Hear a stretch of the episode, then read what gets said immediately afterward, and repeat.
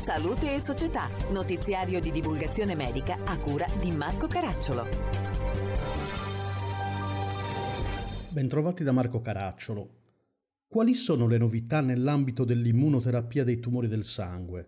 Ce ne parla Franco Locatelli, professore di pediatria dell'Università La Sapienza di Roma e direttore del Dipartimento di Oncoematologia e Terapia Cellulare Igienica dell'Ospedale Pediatrico Bambino Gesù in occasione della riunione nazionale della Fondazione Gimema. L'immunoterapia sta diventando ormai uno dei pilastri di trattamento in ambito ematologico. Dopo gli iniziali successi ottenuti nelle malattie linfoproliferative a differenziazione bicellulare, quindi in ambito di leucemia linfoblastica acuta piuttosto che di linfomi a grandi cellule B, vi è di fatto adesso l'estensione a altre patologie ematologiche su tutto il mieloma multiplo o altre forme di linfomi a differenziazione bicellulare.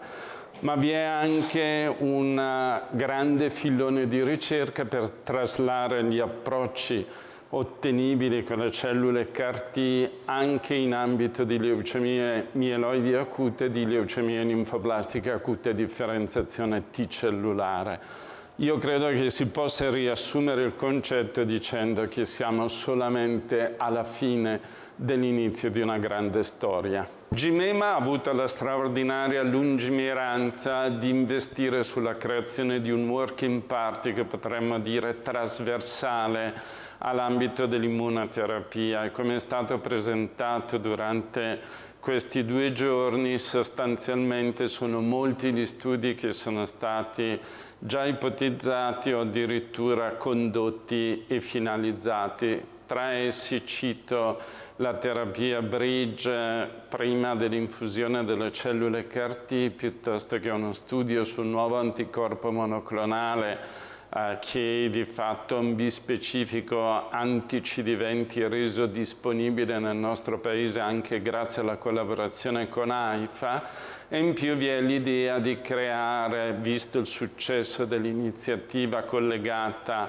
alla nascita di un registro per i pazienti affetti da linfoma trattati con le cellule CAR-T, anche un registro per le leucemie linfoblastiche acute a differenziazione bicellulare. Quest'ultima iniziativa credo che sia di grande pregio perché vedrà la collaborazione anche dei centri pediatrici, in particolare dell'Associazione Italiana di Ematologia e Oncologia Pediatrica. È un modo per acquisire dati importanti su quelli che sono i successi ottenuti in un ambito real life e tutto questo contribuirà a rendere scientificamente sempre più all'avanguardia e competitivo il nostro Paese. Valerio Di Stefano, direttore dell'unità operativa complessa di ematologia della Fondazione Policlinico Universitario Agostino Gemelli di Roma, ci racconta invece quali sono le novità nella terapia delle trombosi e i nuovi studi della Fondazione Gimema. Um, I farmaci che sono stati eh, i più innovativi nel campo dell'emostasi della trombosi sono i cosiddetti nuovi anticoagulanti orali, che in realtà più propriamente dobbiamo chiamare anticoagulanti orali diretti perché nuovi non sono più in quanto eh, sono sul mercato da circa dieci anni. Perché ne parlo? Perché questi farmaci sono stati eh, sperimentati in trial clinici in cui la percentuale di pazienti ematologici eh, era del 5-10% e fondamentalmente eh, in questi trial avevano anche dei criteri di esclusione tipici delle problematiche ematologiche, quali per esempio la piastrinopenia. Quindi il nostro problema è quello di eh, riuscire a dare una, delle eh, linee guida e delle raccomandazioni per l'impiego di questi farmaci nelle, in alcune situazioni ematologiche eh, quali il mieloma multiplo, la leucemia acuta a promielociti, la leucemia eh, acuta linfoblastica con esparaginasi, in cui vi sono delle importanti problematiche eh, trombotiche. In questo momento eh, stiamo lavorando a eh, delle raccomandazioni basate sul consenso di esperti per quanto riguarda le strategie di profilassi antitrombotica nel mieloma multiplo, trattato o non trattato con immunomodulatori. E su questo eh, già siamo in una fase avanzata È interessante che eh, l'Associazione Europea per l'Ematologia ha mostrato interesse per eh, esportare in Europa questo tipo di metodologia su questo argomento.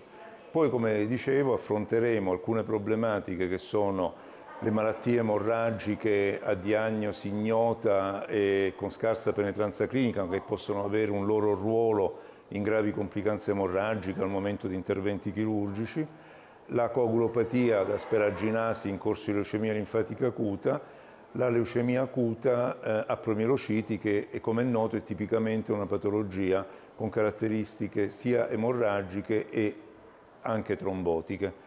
E su questo contiamo nell'arco del 2022 e nei primi mesi del 2023 di produrre almeno tre guidance eh, basate sul consenso di esperti. Per questa edizione è tutto. Da Marco Caracciolo a risentirci.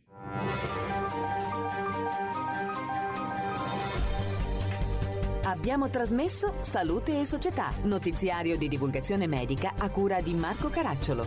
Per consultare l'archivio delle puntate precedenti visitate il sito internet www.divulgazione.it.